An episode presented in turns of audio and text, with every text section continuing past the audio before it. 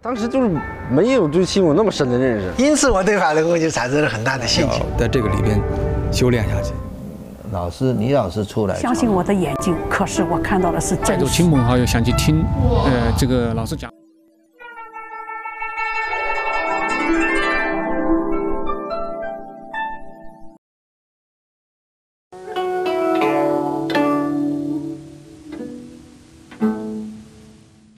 长春。一个被称作“塞外春城”的地方，离火车站不远，有一个胜利公园。当气功热席卷全国的时候，每天清晨，许多长春的市民来这里练着五花八门的气功。练功之余，人们喜欢聚在一起聊聊有关气功的话题。一九九二年五月的一天，一位陌生的年轻人加入了这群气功爱好者的交谈。每天早上在公园里，男女老少都有人在练，因为当时都是想那个都想得到一个好身体嘛。而且那个各个门派、各个功法都有，尤其那而且练完功以后，好多人愿意在这方面互相唠唠嗑。他说啊，我今天感觉挺好，浑身发热。这人说啊，我手发麻，就这种就有这种情况当时。然后师傅就过去讲，但是他们谁也不认识师傅，师傅就讲一讲那个这个气功的功法功理本质，接着那做几个动作，他们当时没见过，从来没见过这种这种功法功理，好像他们就哎呦，好多人就跟准备跟师傅学，就这么。这位年轻人就是李洪志先生，许多不认识的人由此成了他讲法传功的第一批学员。一九九二年五月十三日，第一期法轮功学习班就在这里举行。开班不久，发生了这样一件事情。我在工作的时候，梁垛倒塌，被袋子把我的腿给砸伤了，以后腰也受到呃损害。过了一个阶段，我逐步的就变成了一个不能走动的人，一个瘫痪的人，始终是趴着，胳膊肘。拄着那个床上，把胳膊肘子不能自理了，是胳膊肘都拄的都是那个都没有皮了。就是邻居告诉我说，那个有那个气功班代工报告，说叫我去。完后我爱人到医院跟我商量说，你去不去啊？我说已经这样了，还去什么呢？但是出去还不容易，我自己还不能走，呃，必须得用担架抬着我，我怎么能去啊？后边他们回家一商量，今天早上就把我抬去了。到那以后，他们就进去了，把我搁到那个呃大厅那嘎达。再搁到大厅以后，他们到屋里去找位置的时候，这时候李老师就来了，问我你是你怎么你怎么你什么病啊？我说我腰间盘突出。老师说你叫人把你抬台上来吧。这时候我的孩子和我的家人就来了，把我抬到台上去了。抬到台上这以后，那个老师说你能不能配合我呀？我说能。老师，我就好像就在那一霎间，不到三秒钟的时候，老师就说：“你坐起来吧。”我果然我就坐起来了。老师说：“你下地吧。”当时我就想，我都不能仰着躺的人，我能坐起来吗？我真的就坐起来了。叫我下地，我就下地了。下地以后，老师说：“你走吧，你已经你已经好了。”我就在台上走了一圈。在长春成功举办了两期学习班后。九二年六月的一天，李洪志先生来到北京，推开了中国气功科学研究会的大门，向负责批准推广气功的工作人员提出在全国传播法轮功的申请。当李洪志先生来到北京时，气功热已经风行了近二十年，全国有两千四百多种气功门派在各地流传。上亿人参加气功锻炼，气功界内部也形成了非常错综复杂的局面。对于众多气功门派云集的气功科研会来说，接受一个陌生人要求传法的请求，是需要进行诸多方面测验的。那那整个中国那头气功几千种，你怎么能让气功协会知道你好？所以他必须讲出他来的任务。是要向高层次讲法，他来的任务是要这个气功界证明，他要把气功界所有的混乱事情给纠正。所以老师一讲这个真正解决高层次、真正解决气功界的这个乱七八糟的事，人家高兴的不得了。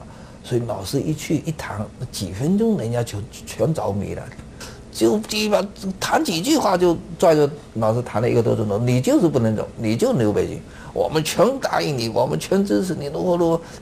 气功界的权威人士们被李洪志先生超长的功法功能深深折服，一致通过了各项测试和理论考评，立刻成立直属的法轮功研究会作为气功科研会的分会，并向全国推广。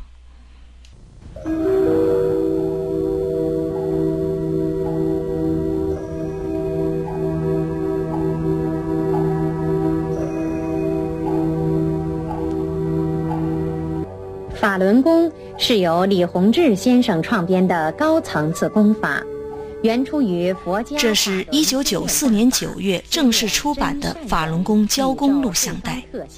在此之前，气功科研会和国家体委曾先后为法轮功制作教功节目。佛展千手法。这柔和优美的五套功法很快在京城传播开来，一些内行人立刻被这动作简单但却异常高深的功法所吸引。生慧增力，容心清体，寺庙寺务。一九九三年八月份，然后去北京的时候，上北京中山公园，呃，在。金鱼池附近吧，结果听到了一种特别悦耳的声音，就是听到那个声音吧，我就顺着那个声音走过去，结果看到有几十个人在那个练功。我当时一看这个功法吧，是我以前没有见过的功法，我我就从头看到尾在那看，特别是看到他们练那个叫做一个法轮桩法吧，看到他们站的那个装饰，我当时非常吃惊。因为他当时练的那个桩法里面，一共是四个桩法，四个桩法有一个是头前抱轮的，然后还有还有一个腹前抱轮，还有一个头顶抱轮跟着两侧抱轮。这四个桩法里面吧，呃，有三个是高位桩，高位站桩。这种呃高位站桩嘛，过去是说得练到很高层次以上的，很高层次以后才可以练的。因为我是个当医生的嘛，那我知道，初学气功的人，如果是一开始就练这种高位桩法吧，特别是高血压的患者，那是那是禁忌的，因为血压本来就高，你这个在这个这个手的位置再一高吧哈，那么会导致血压血血压上升，所以我当时就很奇怪，我说这个功法怎么能够这样的呢哈？所以等到他们练完功之后，我就过去问，他们就跟我说，他说我们这是法轮功啊。他说这个，然后我又问了一下这些学员，我说你们这里面有高血压的病人吗？他说有啊。我说那那你们的血压情况怎么样？他说血压降下来了。我说有没有低血压的？他说也有啊，原来有低血压、低血糖的。我说练练功怎么样？他说恢复正常了。然后我就问他们，我就说我就说你们听过听过法那个那个那个李洪志先生给你们讲课吗？他说我们我们都是参加过班的，听过课的。他说听过那所以所以我当时就对法轮功啊，我说还有没有机会，我也我也我也能够参加这个班。这时的法轮功已经成为气功界的佼佼者。李先生每到一处，当地政府和气功协会都给予大力支持。新闻媒体详细报道，全国三十一个省市自治区纷纷来信询问法轮功的功理功法，索取资料，购买书籍。一九九四年六月，在山东省著名的泉城济南举办了第二期济南市法轮功学习班。第一天上课，李先生就开宗明义地讲出了学习班的目的。效果呢比较好，是吧？当然，也就是说呢，我也不是和其他气功师一样出来传授大家什么治病是吧？什么去病健身的东西。我所做的这件事情啊。是所有气功师都没有做的，和所有的气功师做的都不一样。也就是说呢，我要往高层次上带人，真正的往高层次上带人，这也就是我出来的目的。当然我对于大多数第一次来参加法轮功学习班的人来说，气功就意味着锻炼身体、祛病健身。在讲课中，李先生向人们揭示了这其中的深刻道理。那个气功啊，它不是常人中的体育活动，不是体操，它是一种超常的、超出常人社会状态的一种超常的手段，它有超常的理跟着呢。所以你要想通过气功修炼去你的病，你就必须得重德。我们佛家叫讲心性修炼，啊，你就得修你的心性了，是不是？就像我那天讲的，举的例子。你要想升华上来，你去病一下啊？你去病不是要升华的基础开始吗？你有了好的身体，你才能够，是吧？往高层次修炼。所以有的人说我没有想往高层次，就想去病健身，那么你也得中德，因为它是超常的手段。九天的讲课中，李洪志先生深入浅出地系统讲述了高层次中的法。他指出，气功就是修炼，不同层次有不同的法。讲解了练功为什么不长功，佛家功与佛教的关系，修炼人怎样对待失与得，医院治病与气功治病，气功与体育锻炼的关系等等，澄清了诸如天目、附体、练邪法、走火入魔等等让人们迷惑不解的问题。许多讲法内容让所有在场的人振聋发聩。永远难忘。任何的物质当中，是吧？木头啊、铁呀、水泥呀、石头啊，是吧？这个任何什么各种物质，空气的微粒当中啊、水中啊，都存在着一种特性。什么特性啊？这个特性的存在呀，呃，因为讲出来呢，它是非常庞杂的。如果在极高层次上去认识它呢，那么就用三个字就可以概括起来，叫做真善。人，是吧？真善人，这是我们这个宇宙中存在的这种特性，这种特性的因素。符合这种特性的那个人呢，物质都是一样的。符合这种特性的就是好，不符合这种特性的那就是坏。作为一个人来说，你同化了这种特性，你就是个得道者，就这么简单个理。我说刚才讲这个真善人是吧？就像我们拿人来举例子吧，说人。有你这个身体是，光有你这个身体，你还不能算一个完整的人。你看那个太平间里放的那个人呐，那一块一块就是肉，是吧？那是人吗？他得有你的脾气、秉性、特性，你的元神存在，你才能构成一个独立的、完整、带有自我个性的人，是吧？没有这些因素条件能行吗？我们这个宇宙也是一样，除了你这个物质构成的星球啊、银河系呀，是吧？上面有水呀、有生命啊、植物啊。这都是物质存在的东西，同时还存在着这种特性，真善人这种特性，非常震撼。他把人的本性、人的宇宙的特性、宇宙和人的关系、人生是来干什么，全都讲出来了。而且，尤其是讲出来怎么样能够返本归真，人怎么能够达到和宇宙特性的统一，同化宇宙特性，这个讲的非常清楚，而且都能够做得到的。一步一步的都告诉你怎么去做，这个非常实实在在的。它和有和的所有的那些个那个宗教中的东西不完全一样是什么？有些东西理论你可以明白，但是怎么去做那是茫然的。这个是实实在在的告诉你一步一步一步的怎么去走，怎么去做。所以我非常震撼，也很当时也很感动，我就决心呢要在这个里边修炼下去。李先生出山讲法的一九九二年，社会诸多矛盾也集中到了这一年：官商、官倒、不正之风、腐败之风、分配不公、价格双轨、股市波动、涌入城市的民工潮和全民经商的下海热等等，使许多人的价值观念发生了根本的变化。唯利是图、一切向前看等观念，甚至成了被人们普遍认可的道德标准。下乡的时候，本来话从也就两三个人就那个下乡，然后下去以后先到省里面，省里面然后他也派人跟着我们再下到那个那个市第四一级，第四一级再派人跟着一起再下到县市一级，然后再到乡镇一级到。村一级，所以说到吃饭一吃饭的时候就一就是一个很一大批人嘛，就是二三十个人。到福州去住院，医院里住不进去，所以说找了宿的人，这个找后门，啊，这个花了钱住进去。住院住进去以后的话，你要找好的医生治疗，又要找后门，又要花钱，啊，甚至连照光，这个这个都要找后面，没有找后面你都排不上。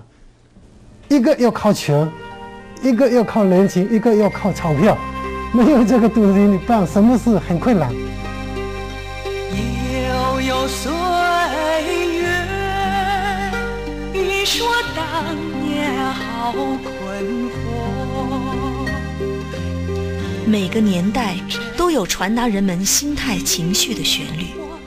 这首九十年代初期家喻户晓的歌曲，真实地折射出了人们对现实生活中虚伪冷漠的厌倦和无奈。曾经有过这样执着，究竟为什么？路断零遮雾，落水斗星疏。秋寒病足草，听风不知处。以言盼假寐，凄迷知如斯。痴线梦促醒，幻境现真图。这是一位学员在学习了法轮大法后写下的诗句。当时，在一片金钱至上、道德下滑的社会环境中，能有机会听到李洪志先生亲自讲解高德大法，是一件多么难得的事情。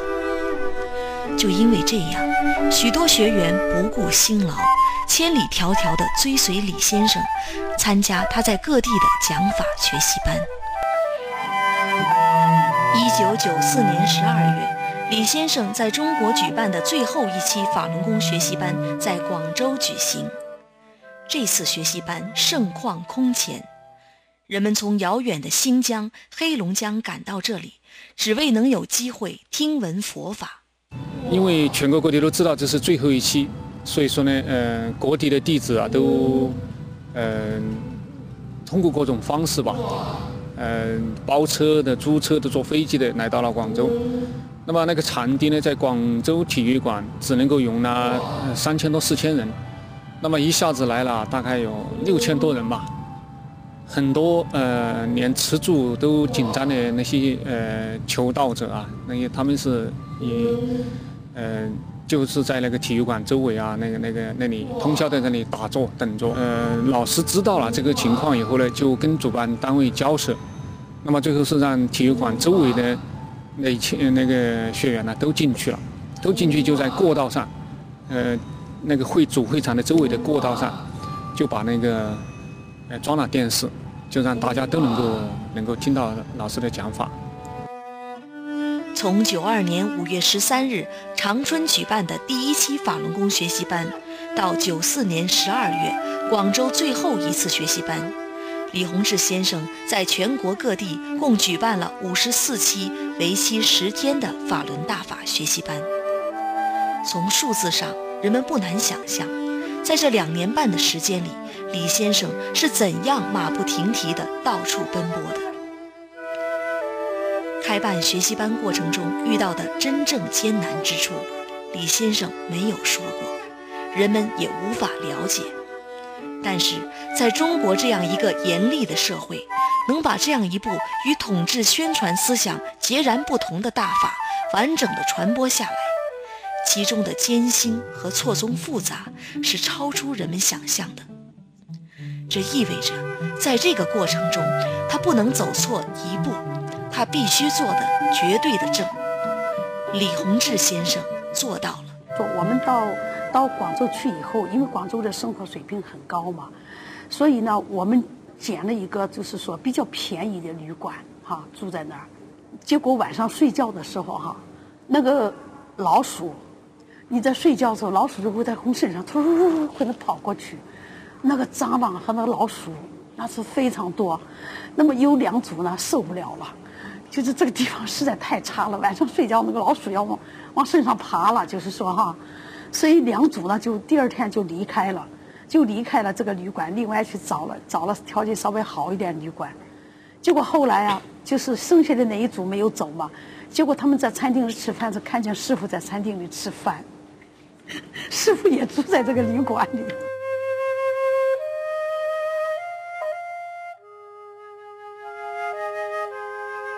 茫茫天地我看小，浩瀚苍穹是谁造？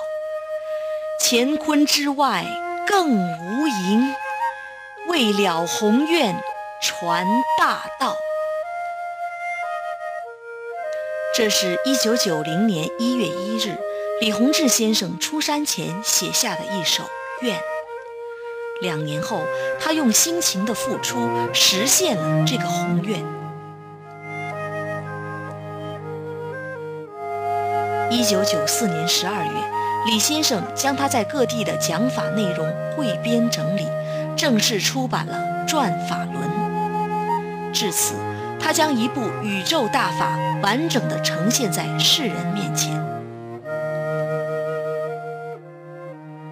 大法传出来了，但是有多少人能信？有多少人能真正修炼呢？在最后一次广州学习班结束的时候，李先生讲出了他的殷切希望。所以大家呀也知道这个法的珍贵。当然这几这个在这十堂课当中啊，我们尽量呢满足大家的要求，是吧？尽量提供大家方便，我们也尽量给大家多讲一些，把它讲透，是吧？让大家能够理解，今后修炼呢有法可依，是吧？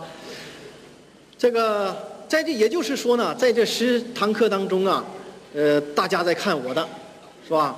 我在往高层次上带大家也好啊，是吧？给大家净化身体也好啊。